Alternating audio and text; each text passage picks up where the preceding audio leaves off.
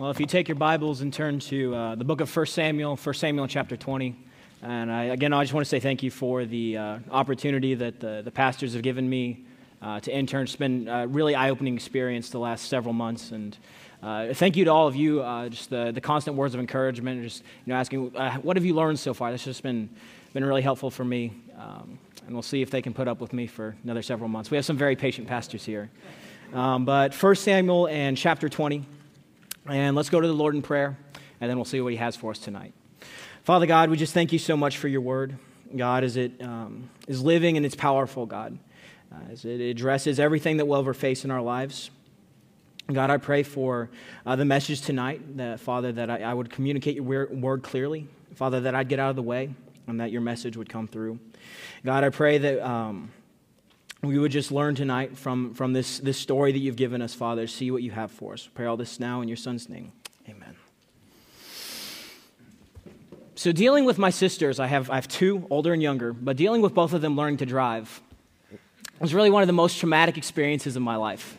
Now, it's not because they're bad drivers in and of themselves, but I just don't trust them. You know, I, I still remember for both of them the first time I ever got in the car with them. You know, uh, they'd probably been driving for a couple weeks at this point, but I'd never ridden with them. And so it's like, get in, the doors closed, and they start, they start driving. But there's all this anxiety going off in my heart. You know, all, all these worries is like, oh, are you going to stop? Stop, stop sign. Stop sign. Brake lights. Do you, you see the brake lights? Stop the car. Don't, don't turn too sharp. We, we got, we got, got to ease. We got to ease into the turn. Uh, uh, did you? Did we look? Are we good to turn? Did we look both ways? All, just all these fears just, just rushing through my mind. I, I was scared. I, I, was scared to have them drive. I, why? I mean, it's not that complicated. I didn't want to die. You know, I, I didn't want to get in a car accident and die. I mean, I didn't have a reason to be fearful. They're not, they're not bad drivers, but, but I was scared anyways. I didn't want to submit to their driving. I want to give my, my life, my control of my life over to somebody else. And in a much larger and more serious scale, don't we often do this in our Christian life? You know, being, being a Christian involves submitting, submitting to what God has for us, whatever that may look like. And it looks different for each one of us. But each one of us is called to submit to what God has for us. And, and it's often hard. I mean, when God, when God calls us to do something easy, you know, we're all excited. You know, God, you want me to work a six figure job? I, I, think I can do that. I think, I think I'm pretty okay with that. God, you want me to pop and be popular? Yeah, I think, I think I can do that. But most of the submission, most submission that God calls us to isn't like that. God, you, you really want me to witness to that person? What will, they, what will they think of me? What will my friends think of me? God, you want me to trust me? Uh, you want me to trust you? When I don't have a job? God, you want me to give my whole life to full time ministry? God, you want me to trust you that you had a reason for taking away that loved one? You know, as Christians, we're afraid to submit to God's plan because what it might cost us. Or, you know, what, what are you going to take from me, God? What am I going to have to give? You know, we, we want to live life our own way because it'll be less painful, it'll be easier. But in our passage tonight, we'll see that God calls us to submit, no matter what it costs. Now, in our, in our passage tonight, we're, picking up right in the middle of the, the, the conflict between David and Saul. Uh, in fact, in just the previous chapter, um, David has escaped three separate attempts on his life. Um, Saul tries to kill him first by throwing a spear at him for the second time. And then Saul tries to kill him at his house, and he ultimately escapes with the help of his wife. And then, most recently, just at the end of this chapter, or uh, chapter 19, Saul sent three separate groups of messengers to kill him, and then ultimately Saul went and tried to kill him himself. And the Lord intervened and protected David. Now, in chapter 20, the focus shifts from David, where we've been, we've been um, watching his life for the past several chapters, but the focus shifts to Jonathan. And Jonathan is about to be called to submit to some of the hardest events he'll ever face in his life, the hardest things we ever have recorded. So if you look at me in verse 1, it says, Then David fled from Naioth and Ramah and went and said to Jonathan, What have I done? What is my iniquity? And what is my sin before your father that he seeks my life? So, first, we'll see that submitting often involves facing unknowns. So, David, just at Naioth at Ramah, and this is where Saul tried to kill him, for the third time. And so he runs. He goes to somebody who should know what's going on, Jonathan. Jonathan is the king's son. So if anybody knows what, what is Saul intending here, that's going to be Jonathan. Now, not only is Jonathan the king's son, he's also David's best friend. So he goes to somebody he can trust. And in this verse 1, we'll, we'll see that our first unknown we often have to face is the why. You know, why, why are you facing what you are? Why am I walking through this trial? God, why do I have to go through this? You know, put yourself in David's place as he's facing this. He's, he's thinking, okay, what, what have I done here? Well, uh, I mean, he's, all he's done is serve Saul. All, in, in chapter 17, he kills Goliath. And then right after that, he goes and kills uh, the rest of the Philistines, you know, literally saves Israel from oppression. And then in the, in the next several chapters, he's been playing the harp for Saul to soothe the spirit, only for Saul to chuck a spear at him. So he's thinking, okay, what have I done to deserve this? What, what's going on? All I have done is serve, and I don't know why I am facing this. And, and whenever God puts something in our way that, that, that, isn't, that isn't pleasant, don't those start, same questions start to run through our mind? God, God, why am I facing this illness? Why doesn't that person like me? God, why did you take away that family member? Why? Submission often involves facing un- unknowns and just not knowing why. But not only does it involve facing not knowing why, but so often submission involves not knowing the whole picture. Verse 2, Jonathan responds to David, What is going on? He says, By no means, you shall not die. Indeed, my father will do nothing, either great or small, without telling me first. And why should my father hide this thing from me? It is not so. So Jonathan's response isn't, uh, is this, this is why this is why Saul's going to kill you. And he said, there's no way. Saul's not going to kill you. Uh, it's not going to happen. So he backs up the conversation from why is Saul trying to kill me to is Saul trying to kill David.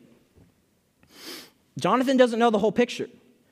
But note David's response. He says, David took an oath and said, Your father certainly knows that I have found favor in your eyes. And he has said, Do not let Jonathan know this, lest he be grieved. But truly, as the Lord lives and as your soul lives, there is but a step between me and death. So he says, No, no, no, Saul is going to kill me. There's no way he's not going to. And this, this problem, this problem is urgent. Notice the language he uses, as the Lord lives and as your soul lives. Like this, this is a problem, and this problem needs to be solved like right now. Like we need to find a solution to this right now. And so, Jonathan in verse 4, he says, Whatever you self desire, I'll do for you. So, okay, I don't agree. I don't think Saul's going to I don't think Saul's going to try to kill you, but whatever you want, I'll do it, okay? And so then David starts the question, okay, maybe maybe Saul isn't. Maybe Jonathan's right. And so he comes up with this plan. Look with me at verse 5. He says, "And David said to Jonathan, Indeed, tomorrow is the new moon, and I should not fail to sit with the king to eat. But let me go that I may hide in the field until the third day evening. If your father misses me at all, then say, David earnestly asked permission of me he might run over to Bethlehem, his city, for there is a yearly sacrifice there for all the family. If he says thus, It is well, your servant will be safe. But if he's very angry, be sure that evil is determined by him. So, so he acknowledges Jonathan's point. So they set up this test, you know, try to figure out what is Saul's mood towards David. So this, this feast of the new moon's coming up. It's a traditional Israel, Israel feast where they celebrate God's faithfulness in the previous month and look ahead to the next month. And David would be expected to eat with the king because he's the king's son-in-law and he's also a mighty warrior for the, for the, for the children of Israel. So that'd just be expected. But instead, he's going to go hide in a field and he's just going to let Jonathan go to the feast. Because if, if Saul's going to try to kill him, he's going to kill him at the feast. And so Jonathan's not going to say, hey, hey, did you notice David's not here? But if Saul notices, he's going to give this explanation that, that, John, that David is actually over in Bethlehem with his family doing a sacrifice. And however, whatever Saul's just immediate response is, that's his mood toward David. So if he's, he's immediately responds in anger, then David's going to die. But if he's okay with it, if he's calm, then David's probably safe. So they come up with this plan. But then in verse 8, David, David warns Jonathan. He says, Therefore you shall deal kindly with your servant, for you have brought your servant into a covenant of the Lord with you. Nevertheless, if there's iniquity in me, kill me yourself, for why should you bring me to your father? So he does a couple things in this first. First, he points out that Jonathan is in a covenant with David. And, and, what he's referring to this, this covenant friendship that they form in uh, 1 Samuel chapter 18, uh, verse 1. It says, Now when he had finished speaking to Saul, the soul of Jonathan was knit to the soul of David. And Jonathan loved him as his own soul. And then in verse 3, it says, Then Jonathan and David made a covenant because he loved him as his own soul. And Jonathan took off the robe that was on him and gave it to David with his armor, even to his sword and his bow and his belt. So he's pointing out, okay, we're in this, this covenant, so you better, better live up to us. And we, we don't have time to examine real in depth tonight uh, what this, this covenant friendship would have looked like. But basically, um, it was uh, almost a political alliance. It was involved, you know, protecting each other, serving each other. And uh, ultimately, this friendship was very serious. And they were honor bound to fulfill their side of the covenant. And, and David's really nervous here. Like he's, he's starting to wonder, who can I trust? So he points out, remember, Jonathan, you better, you better, you better hold up your side of this covenant. Like you, you better. But then he adds, adds to the, the fact that, that Jonathan better be faithful, that, you know, if I've done something that I don't know about, if that's the reason Saul's trying to kill me, then, then just kill me now. You know, be a friend. You know, don't make me suffer a painful death at the hands of Saul. Be, be a friend to me. But Jonathan's response Jonathan says, Far be it from you in verse 9. For if I knew certainly that evil was determined by my father to come upon you, then would I not tell you? So he responds, No, no, no. There's no way that there's a sin that Saul is trying to kill you for. So those both of these men are wrestling through all these problems. You know, what is Saul's response? Why, why is David going through this? So they don't know the whole picture. They don't know what Saul's mood is. They just don't know what's going to happen. And they have this plan, but they just don't know the whole picture. And, and so often we're walking through trials and hardships. We don't know what God's plan is for us. We don't know other people who may be involved. We don't know all the elements. We just don't know the whole picture. Not only does, does submitting and involving unknowns, not only does it not involve not knowing why, not knowing the whole picture, but in this next section we'll see that it often involves not knowing the future. So look at me at verse 10. David says to Jonathan, Who will tell me? Or what if your father answers you roughly? So they've concocted this plan, but they need to figure out a way for Jonathan to relay the information. You know, what if Saul captures Jonathan, or what if Jonathan is being watched? Because Saul gets alerted that there's something going on. So what's going to go? What's going to happen? So then, uh, look with me at verse 12 here. Jonathan, he, he renews their covenant first. He takes jo- David out into the field, and then he renews the covenant. He says, The Lord God of Israel's witness. And notice in this passage how many times he refers to God when I have sounded out my father sometime tomorrow or the third day. And indeed, there's good toward David, and I do not sin to you and tell you. May the Lord do so and much more to Jonathan. But if it pleases my father to do you evil, then I will report it to you and send you away, that you may go in safety. And notice the Lord be with you as he has been with my father. And you shall not only show me the kindness of the Lord while I still live, that I may not die, but you shall cut off the kindness from your house. For, uh, uh, you, not, you shall not cut off your kindness from my house forever. No, not when the Lord has cut off every one of the enemies of David from the house of the earth. So Jonathan made a covenant with the house of David, saying, Let the Lord, notice, require it at the hands of David's enemies. Now Jonathan again caused David to vow because he loved him, for he loved him as he loved his own soul. So they go out into the field so that they can talk, make sure that they're talking privately. And he, he again promises, Okay, I'm going to be faithful to what we've set up. I'm going to relay you the information.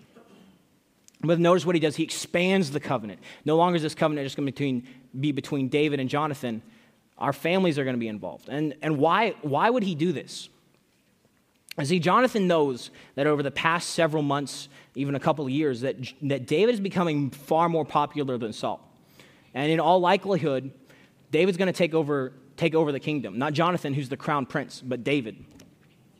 And in common practice, back in, in, the, in, in dynasties and kingdoms like that, a common practice would be to kill off all the members of any opposition in the dynasties. And we would kill them all off. And Jonathan realizes that there's a good likelihood that you're going to be sitting on the throne one day.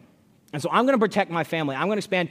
We're going to have a covenant relationship between my family and your family. So you're going to protect them. You're not going to kill them off, you're going to protect them. So he doesn't know how this specific situation is going to turn out, what Saul's response to David's going to be, but he's, he's thinking ahead to the future. Even though he doesn't know how it's going to turn out, he's going to protect his family. So he expands the covenant. And then he comes up with a plan how to warn David, how to, how to warn the information that they're trying to get. Verse 18, he says to David, Tomorrow is the new moon, and you'll be missed because your seat will be empty. And have stayed three days, go down quickly and come to the place where you hid on the day of the deed, or on the workday, and remain by the stone Ezel. Then I'll shoot three arrows to the side, as though I shot at a target. And there I'll send a lad saying, Go find the arrows. If I expressly say to the lad, Look, the arrows are on this side of you, get them and come. Then, as the Lord lives, there is safety for you and no harm. But if I say thus to the young man, Look, the arrows are beyond you, go your way, for the Lord has sent you away. And as for the matter which you and I have spoken of, indeed the Lord be between you and me forever. So he reveals his plan. You know, they're going to go, uh, Jonathan's going to go out into the field in three days. He's going to act like he's practicing archery, and he's going to shoot three arrows. He's going to send a young boy to go get them. And depending on what he says, David, who will be out in the field hiding, he'll, he'll know what, what was Saul's intent. So they set up this plan. But then look, notice in verse 22, he says, Go your way for what? The Lord has sent you away. You know, David and Jonathan, Jonathan has no idea why David's in this situation why Jonathan's been, been involved in the situation. But he knows that for some reason the Lord, the Lord has put them there. And they don't know how the test is going to turn out, what Saul's response is going to be. But they know that God is sovereign, and he's going to be the one that decides what's going to happen. So does Jonathan know the plan? No. But he submits to the God who does. So, so often we face circumstances that involve a lot of unknowns. You know, we don't know why. We don't know what the future is. We don't know how God will work. But we should know our God. We should know that we don't know his plan, but that he does, that he's in control. And that when submitting to his plan involves facing unknowns, we should be able to gladly because we know the God who's asking us to submit. So, in this first section, we've seen, you know, submitting often involves facing unknowns. And, and in reality, we face unknowns every day. Big things, small things, we face unknowns. But what happens when it expands and when submitting to God puts you in danger? What do you do? Do you follow his plan still? Do you run? And what does that submission to God amid danger look like? Look with me at verse 24. Then David hid in the field. And when the new moon had come, the king sat down to eat the feast. So we're transitioning from the plan to the actual action. So, you know, if this was a movie, this is where the, the music starts to get all intense. You know, what, what's going to happen? Now the king sat on his seat, as at other times, on a seat by the wall. And Jonathan arose, and Abner sat by Saul's side, but David's place was empty. So they're, they're taking their traditional places at, at the feast. You know, this would have been pretty normal. But you don't get the impression this, this was supposed to be a, a very merry time, the, the feast of the new moon, you know, rejoicing what God has done. You don't get the impression that this is a, a nice, merry feast. You know, we're all, re, we're all rejoicing here. I mean, Saul has just come back from attempting to kill David, and he was ultimately stopped by the Lord. So he's probably not very happy about that. So it's probably just a very, very tense environment. And notice Saul's, uh, David's place was empty. Now, Saul notices this in verse 26, but Saul did not say anything that day, for he thought something had happened to him. He's unclean. Surely he's unclean. There's, there's some reason he's ceremonially unclean. That's not, that's not uncommon, so that's fine. And it happened the second day, the second day of the month, that David's place was empty. So this ceremonial uncleanness, you may have been unclean the first day, but the, the, the uncleanness only lasted one day. So second day, David's not there, so we know something's up. And Saul said to Jonathan, his son, Why has the son of Jesse not come to eat either yesterday or today? So they're like, what's up? Where is he? And, and, and this is the big moment here. You know, Jonathan is going to explain something, and Saul's response is going to determine everything. And in fact, is going to really determine David's future for the, for the remainder of Saul's life. So this, this is a big moment. And how, how does Jonathan walk into this? Does he walk in all fearful, you know, shaking? He walks in calm and peaceful. Notice his response in verse 28. Jonathan answered Saul, David earnestly asked permission of me to go to Bethlehem. And he said to me, Please let me go, for our family has a sacrifice in the city, and my brother has commanded me to be there. And now, if I have found favor in your eyes, please let me get away and see my brothers. Therefore, he's not come to the king's table. So he gives his reason. And what's Saul's response? Then Saul's anger was aroused against Jonathan, and he said to him, You son of a perverse, rebellious woman, do I not know that you've chosen the son of Jesse to your own shame and to the shame of your mother's nakedness? For as long as the son of Jesse lives on the earth, you shall not be established, nor your kingdom. Now, therefore, send and bring him to me, for he shall surely die. That's some very strong language. All our questions are answered. Saul is going to kill David. And notice what bothers him so much about David. He says that Jonathan is side with him, and that as long as the son of Jesse lives on the earth, Jonathan is not going to be king. Saul knows again, David's more popular. He's going to take over the throne. So contrast, contrast Saul's response, you know, fear. I'm going to take, I'm going to take matters into my own hands and I'm going to kill off this opposition to Jonathan, calmly submitting, walking into the face of danger. Those, those, two, those two different responses to God's plan. And so he orders Jonathan to bring David to have him killed because he knows somehow that Jonathan has come with a plot with, with David. So he's like, bring him to me. And, and what, what, is, what is uh, Jonathan's response to Saul's anger? Does, does he run away in fear? No, he says, Jonathan answered Saul's father and said to him, Why should he be killed? What has he done? He's defending his friend. And then what does Saul do? He casts a spear at Jonathan to kill him, by which Jonathan knew that it was determined by his father to kill David. So now Saul's taking out his anger on his own son. He's trying to kill his own son because he's so mad. But Jonathan's response, he's defending what is right. And when Saul throws a spear at him, he doesn't just take off running, gets out of there as fast as possible. What does he do? Verse 34 Jonathan arose from the table in fierce anger and ate no food the second day of the month. For he was grieved for David because his father had treated him shamefully. So he's not bothered by the fact that his father just threw a spear at him, is that David's being treated with injustice. He was willing to have peace going into a situation of danger, courage in the face of danger. Why?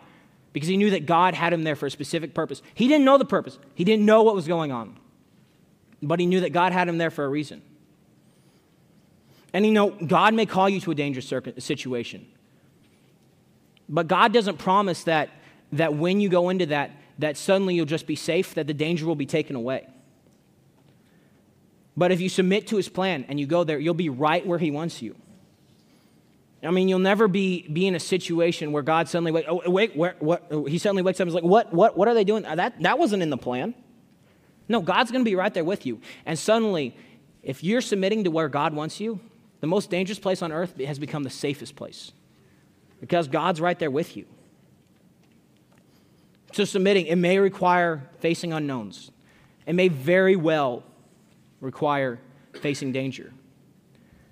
But what happens when, when God calls us to submit and when submitting? When it costs us.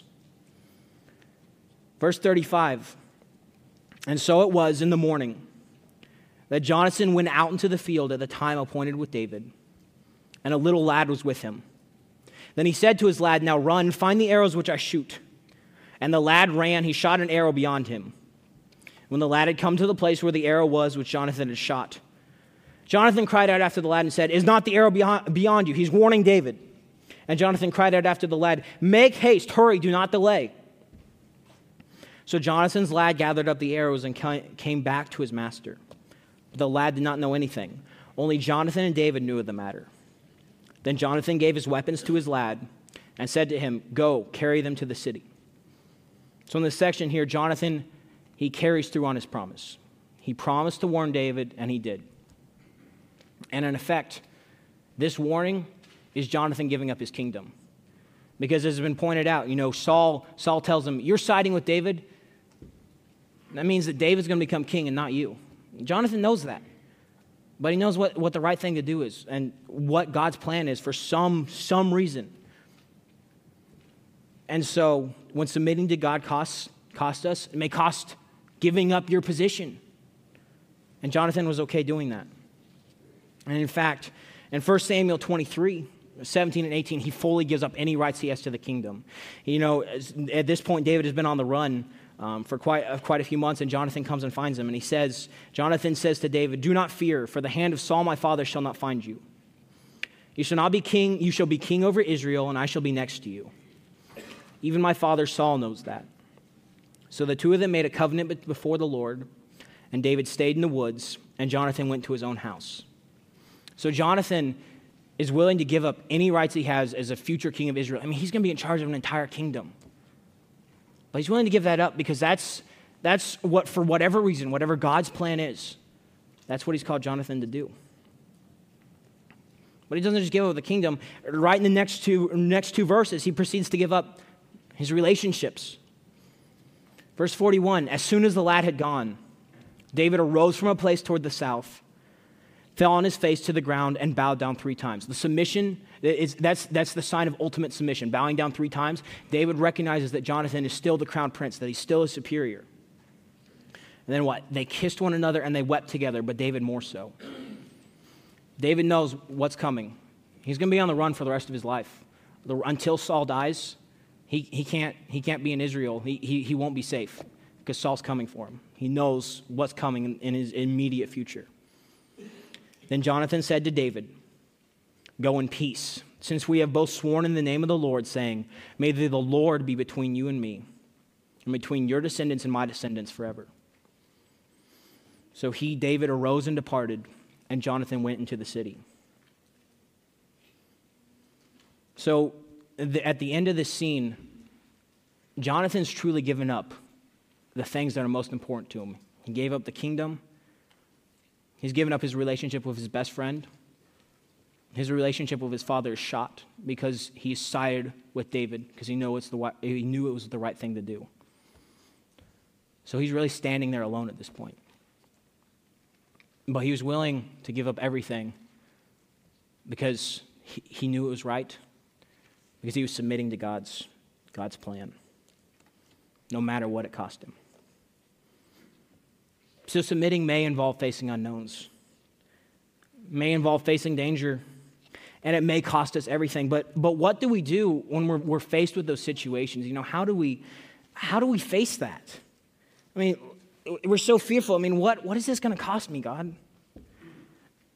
But as we begin to submit to God's plan over and over again, we see that, that God is sovereign. And the fact, that, the fact is that because He is, we, we can, and more importantly, we must. We must submit to His plan for our lives.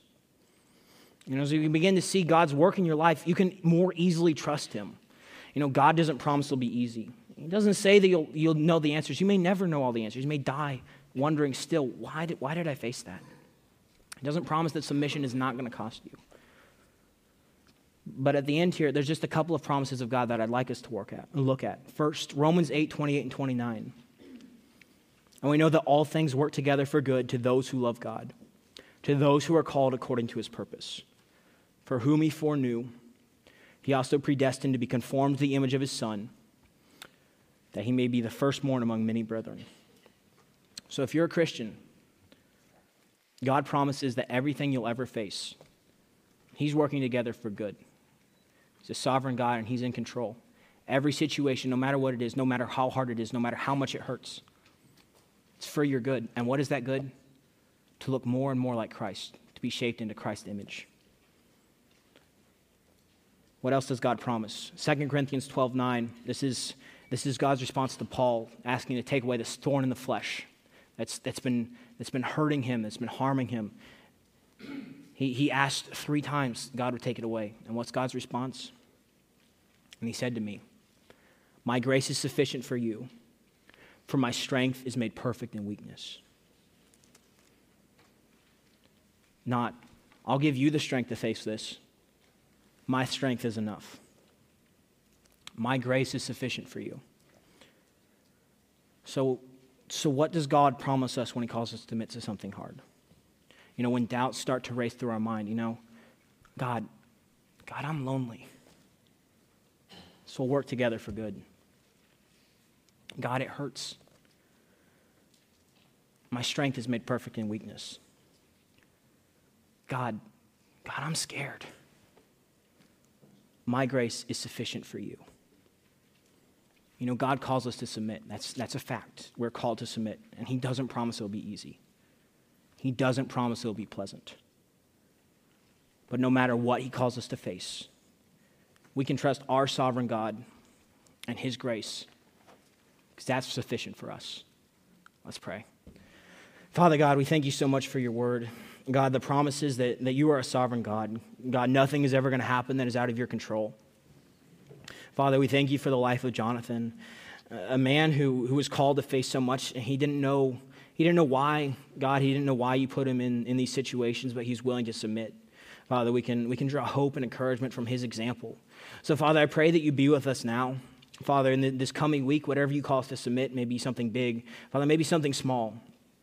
I pray that we would, we would see that you are sovereign, God, that you know why we're facing this, and we give our faith and trust to you. So, Father, I pray if you be with us now, pray all.